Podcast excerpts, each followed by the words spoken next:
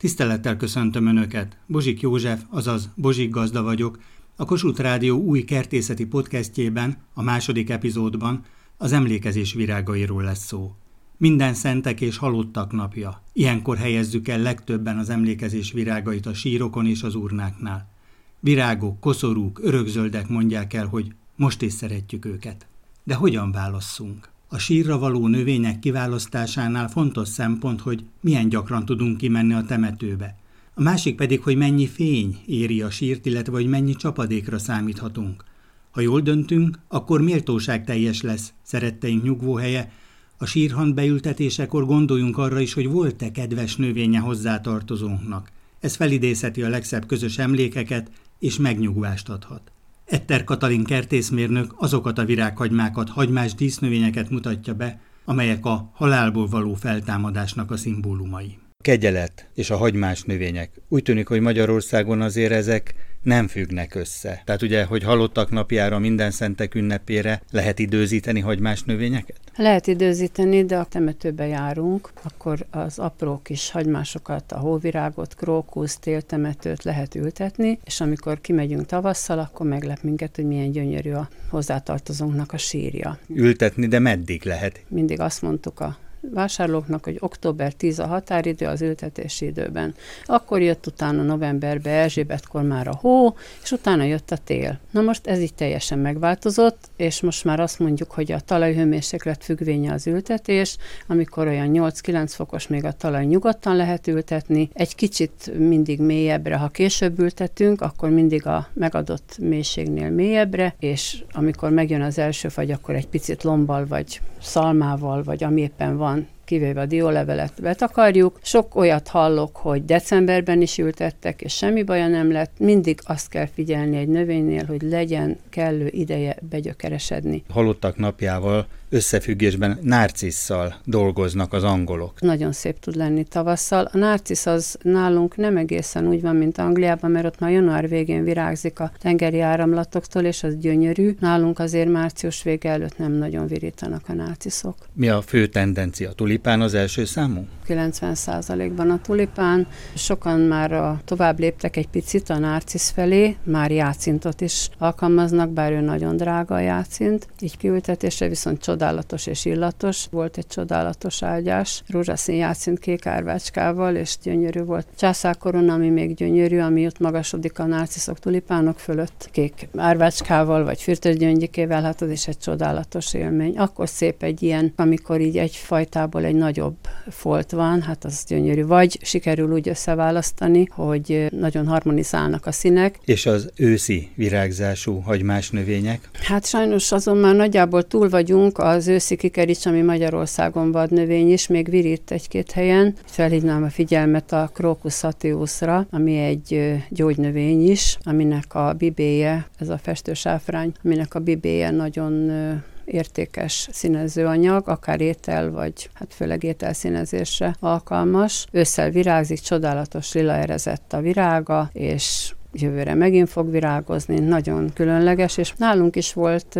termesztésben, de már nincsen. Ön a saját halottairól milyen virágokkal emlékezik meg? Az őszi rózsa és a, főleg a krizantém, amely vezető növény ilyenkor. Az én szüleim azok templomba vannak, és oda csak ilyen picike csokrot tudok tenni, vagy egy orhideát szoktam, ami már ilyenkor van, meg bogyóságakat előtte, és akik pedig hozzátartozóim vannak temetőbe, oda pedig erikát szoktam vinni, vagy kallunát. Heti gondozást kérnek az egynyári virágok. Ezek elsősorban a napos helyeket kedvelik és rendszeres öntözést igényelnek. Ilyen például a bársonyvirág, a mindig nyíló begónia és a százszor szép. Az árvácska két nyári növény.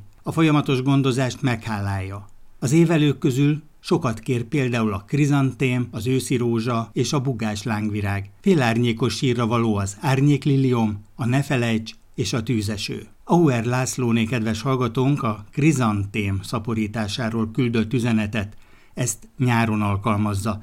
Most már álomra hajtják fejüket a krizantémok is. Én nagyon egyszerűen szoktam szaporítani, meg kell várni az előző évi krizantint, amíg szépen kihajt, és elkezd egy kicsit fásodni.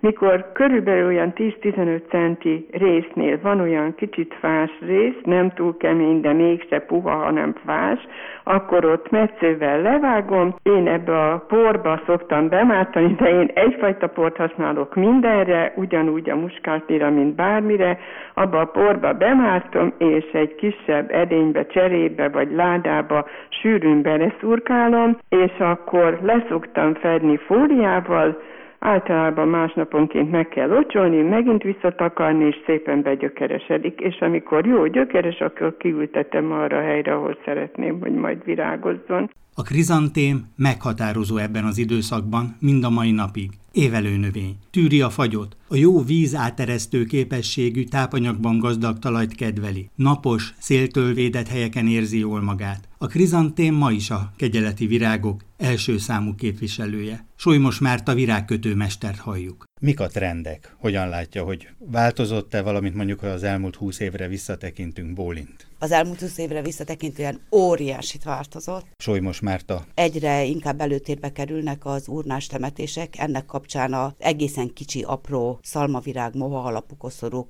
kis toboz alapú koszorúk. A... Itt is van egy, az asztalon éppen készíti. Igen. Ez például? 15-ös átmérőjű moha alapú koszorú, már inkább egy nagyobb urna fedélre való. Ez lótuszból, tobozból, különböző termésekből, szalmavirágból készült. Itt vannak az alapanyagok is, Igen. rengeteg, sok-sok száraz kötészeti anyag.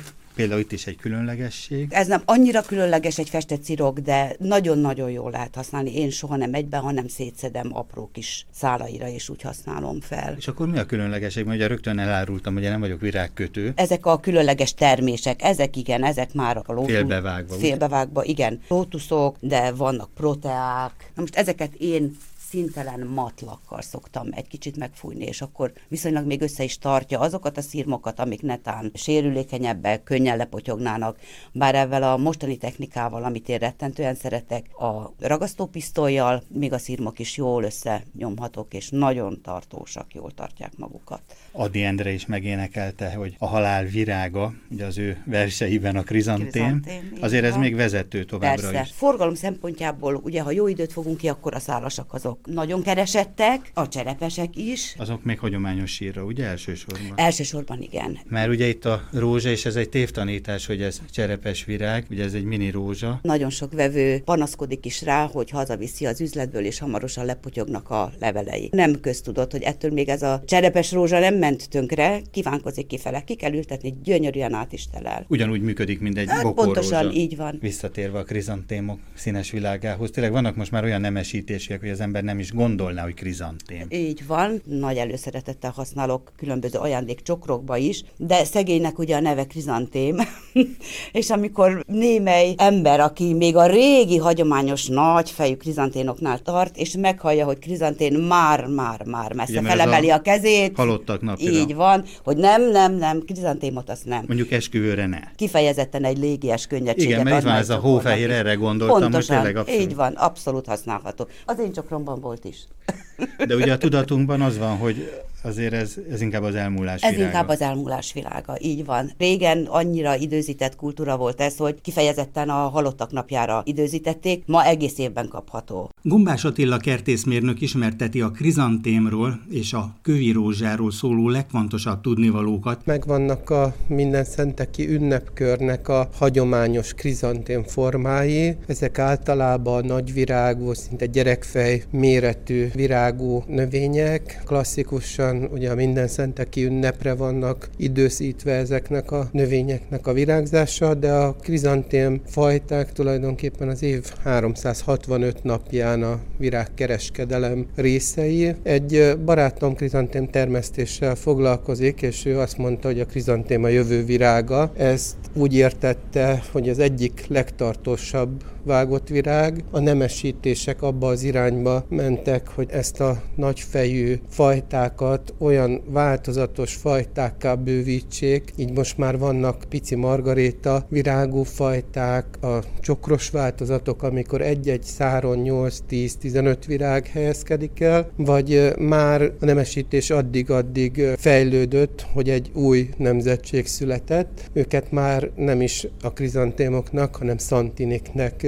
hívjuk. Egészen pici kis gyerek körömnyi méretű virágokat fejlesztenek, szintén csoportos növények, hogy több tíz virág helyezkedik el egy száron. A mai modern virágkötészetnek a mindennapjai tulajdonképpen a krizantémok. Én is nagyon-nagyon szívesen dolgozok velük a tartóságuk, a formaválasztékuk és a színválasztékuk miatt. Én azért, hogy egy igazán tartós készítményt helyezzek el a hozzátartozóink sírjain, ezért én inkább egy koszorút, vagy keresztformát helyezek a sírokra, és ezeket a koszorúkat szárított növényi részekkel, kövi rózsákkal, posgás növényekkel díszítem. Egyik kedvencem az, amikor csak kövi rózsákkal borítjuk a teljes koszorú testet. Talán nem mindenki számára ismeretes, de ezeknek a koszorúknak a testének az alapanyaga az a szalma vagy a szína, amit mohával borítanak, és ugye erre kerülnek a díszítő elemek. A kövi rózsa egy olyan túlélő növény, hogy ugyan abban a pillanatban, amikor a koszorúra helyezzük gyökér nélküli levágott növényként funkcionál, és drótokkal rögzítjük, de a párás őszi hidegek, az esők, később a hó átáztatja a moha testet, a szalmatestet, belegyökeresedik, és már van olyan sír, ahol tulajdonképpen idézőjelbe, de így ültettük a kövirózsát. Egész évben díszít, nagyon-nagyon sok temetőbe járó ember nem engedheti meg a rendszeres látogatást a síroknál. Ez a kövirózsákkal, posgásokkal díszít díszített koszorútest pedig szinte azt mondom, hogy egy állandó díszítő értéket tud a, a sírokon biztosítani. De kitér a vezető irányzatokra, tendenciákra is, valamint a sejemből készült nem valódi virágokra is. Mind élő virágokkal, mind pedig szárított növényekkel, akár virágokból készült kompozíciókkal, koszorúkkal, keresztekkel, szívformákkal, és hát a krizantémoknak a főszezonja, mint ahogy a temetések alkalmával, búcsú alkalmával élővirággal búcsúzunk, így a megemlékezés virágai is az élő növények legyenek, vagy a szárított növények, és minél inkább szoruljon háttérbe a mű készítményeknek a zöme, a kegyelet, a megemlékezéshez az a méltó, hogyha élő vagy szárított növényeket helyezünk a sírokra. A virágkötészet egyik fontos irányzata az urnadíszek világa. Dr. Komisár Lajos a Kertészeti Egyetemen tanította ezt a szép hivatást. Őt halljuk. Tanár urat kérem, hogy pásztázzunk egy kicsit az időben, hogy az elmúlt fél évszázadban hogyan változott a kötészet. Most az urnákra készítik a szebbnél szebb kötészeti anyagokat. Ez egy új vonulat, mert megváltoztak a temetkezési szokások. De hogyan változtak? A koporsós temetés és a hantolás hozta magával, hogy viszonylag nagy kompozíciók készültek, ott elsősorban a koszorú, és ezek akkor sok virágot is igényeltek. Hozzá inkább szinte kiegészítő volt a zöld és a kellék is szinte ismeretlen volt az olyan, hogy sírpárna. Még ma is újdonságnak számít, még faluhelyen most is használják a csertölgyet, mint zöldet, nem csak a fenyőt, ami általános a gyászkoszorúk esetében, amit ugye temetésre szánunk. Kicsit másképp alakult a úgynevezett megemlékezési koszorúk ö, sajátos sorsa, ugyanis a megemlékezés az ugye egész évben időszerű lehet, túl azon, hogy persze a kegyelti napokra azért általánosabb, hogy még adok is visznek díszt a sírra, akik esetleg nem is tudják egész évben látogatni, és ez elsősorban ott is a koszorút jelentette korábban. Ma már talán az egyéb díszek, például asztaldíszként tárba készített tűzött készítmény is kerülhet a megemlékezés alkalmából, ugye különösebb kisebb sírokra, már majdnem átvetett egy kicsit ugye az urna sír dolgára. A falra még nem alkalmasak edek sem, hisz ott még kisebb felületről van szó. Ma már megint csak kevésbé tudunk használni, hogy moha alapos koszorút. Na, ennek a belseje sokszor szalma volt, és így a szalma is átnedvesedett, a moha is nedvesen tartható volt, az ebbe került virágok viszonylag tartósak voltak, de azért annyira nem lettek tartósak, mint tényleg ezekben az új nagyon korszerű, nedvesíthető, koszorú alap, egy tartóval, amelyik még táplálja vízzel is a későbbiekben. A vadárvácska, viola trikolor, mint egy kisgyermek arca, olyanok a virágai. Az árvaság szépséges szimbóluma.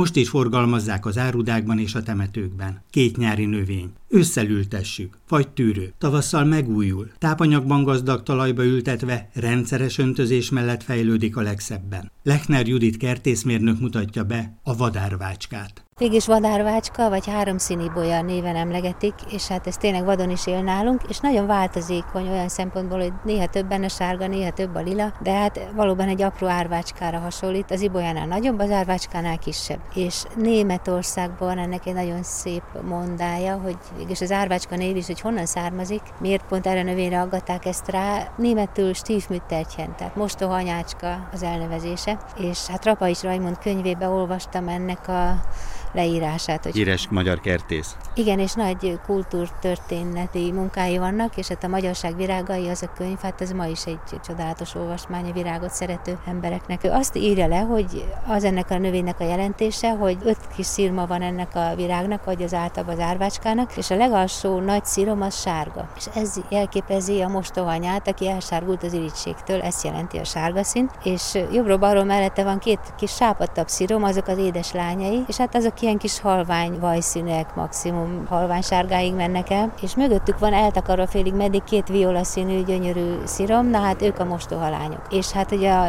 mostohanyácska azért sápadt el az irítségtől, mert ezek a mostohalányok sokkal szebbek. És próbálják eltakarni ugyanezek a középső édes lányok ezt a két mostohalány, de nem tudják eltakarni, kibújnak, és a gyönyörű violaszín ott virít mögötte. Ez az elnevezés története, és ha megfordítjuk a virágot, még az is látszik, hogy a csészelevelek úgy helyezkednek el, hogy a mostoha Rohanya, mint szirom, az két széken ül egyszerre, ott terpeszkedik, és fölül az árvák, azok egy széken kuporognak ketten, úgyhogy így osztották meg azt az egy kis szűk helyet maguknak. Van, aki azt mondja, hogy egy kis gyermekarcot lát, tehát ez nyilván akkor egy másik nézőpont lehet, hiszen olyan, mintha tényleg itt két kis szemecske lenne. Igen, ez az árvácskánál is föltűnik. Én mindig kis macskát láttam benne, tehát mindenképpen egy kis arc jelenik ott meg, de tényleg annyira bájos a virág, hogy mindenképpen egy monda kellett, hogy szülessen mellé, úgyhogy ez érthető. És hát végül ez is gyógynövény, a vadárvácskát is gyűjtik, és hivatalos gyógyszerkönyvben is megtalálható, szóval jó kis gyógynövény. Ősszel is lehet kiültetni, különleges, hogy két éves növény, mert vannak egynyáriak, vannak évelők, de ez két éves két nyárinak is mondjuk, de pont nyáron nincs árvácska. Hát nyár közepén vetjük el a magját, és ősszel ki tudjuk ültetni, az első virágok sokszor már rajta vannak valóban, és hát ez tényleg egy nagy csoda, hogy ez így az egész telet végighúzza. És általában májusig benn is lehet hagyni, amíg ontja a virágot, és utána meg lecserélni valódi egynyári palántákkal. Bizonyos levesekre, gyümölcslevesekre, dinnyelevesre díszítő elemként használják. Megkóstoltam, hát az íze semmi jelentéktelen, viszont valóban hát olyan szép színe van, ehető virág, tehát az se baj, valaki lenyeli, nagyon jól lehet vele salátákat díszíteni valóban. Ahogy említette, gyógyhatása is vannak, a levelét gyűjtsük, szárítsuk, teának? Valóban a vadárvácskáig ki kell menni az erdőbe, és az lesz a gyógyhatású, de akkor az egész növény gyűjtik mindenestől. Megszárítják, és akkor új teába használják. Kedélyjavító vagy gyászoló embernek a lelkét utána regeneráló, vagy nagy életfájdalmak, reménytelen szerelmek esetén, meg ilyen esetekben szokták inni, tehát tényleg egy ilyen vigasztaló, valahogy a lélekre vigasztaló ható gyógynövényünk. Szabó Fruzsina a nemesített árvácskáról beszél.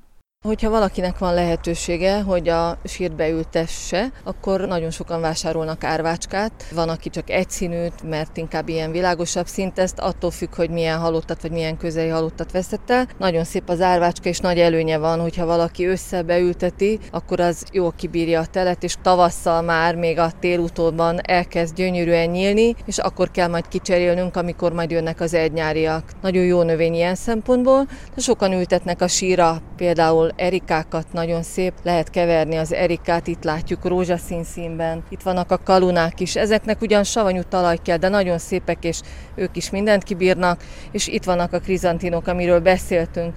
Nagyon sokféle fajtájú krizantin van, kisserepes, nagyserepes, óriási, van kisvirágú, csoportos virágú, nagyvirágú, és lehet a színeket is variálni. Nagyon-nagyon szépen összeültetéseket is lehet csinálni belőle. Ha csak ritkán jutunk el a temetőbe, mert nagyon messze van például, akkor érdemes olyan növényeket választanunk, amelyek nagyon kevés gondozással beérik. Ültetés után viszont ezek a növények is igénylik a vizet, ezért érdemes most ősszel ültetni, amikor a természetes csapadék elegendő számukra, az alapos beöntözés után. A lombhullató növények közül napra vagy félárnyékba való például a törpeborbolya, a madárbírs és a kékszakál, ennek van kínai és angol típusa, mindkettő egyformán nagyon szépen díszlik, félárnyékban is. Árnyéktűrő pedig a japán dérbabér. Az örök életet szimbolizálják az örökzöld szépségek, amelyek lehetnek tűlevelűek vagy lomblevelűek. Ha egész éves takarás szeretnénk, akkor ezek közül válasszunk. Évente egyszer elég karban tartanunk. Fényigényes például a nehéz szagú boróka, a cukorsüvegfenyő és a törpe japán kecskerágó. Napon és félárnyékban is szépen fejlődik például a törpe örökzöld borbolya, az örökzöld madárbírs és a törpe oregoni hamiszciprus. Árnyéktűrő örökzöld a mahónia, a borostyán és a téli zöld meténg. A borostyán lomblevelű örökzöld. Akár egyetlen tő borostyán is méltóság teljes zöld borítással ajándékozza meg a sírt. Évente egy alkalommal metszük meg, hogy ne fusson el túlságosan. Más feladatunk nincs. A tarka levelű borostyánok, mint amilyen például az aranyszív nevű változat, olyan örökzöld növény, amely talajtakaróként is mutatós. A borókák közül a Juniperus sabina közkedvelt. Terülő borókának is nevezik joggal, hiszen szépen befutja a teljes sírt.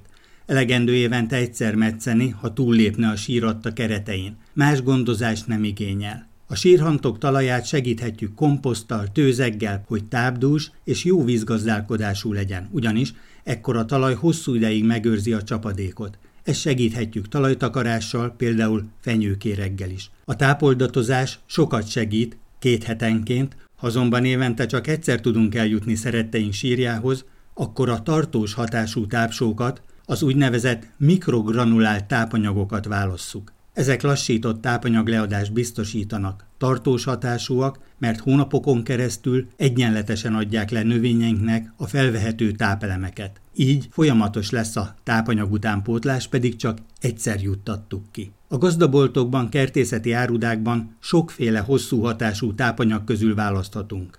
Kedves hallgatóink, van egy éjjel-nappal működő üzenetrögzítő, ezen várom az önök kertészeti kérdéseit, hozzászólásait, tanácsait, amelyek alapján készítem el az újabb összeállításokat. A telefonszám a következő 061 328 73 00.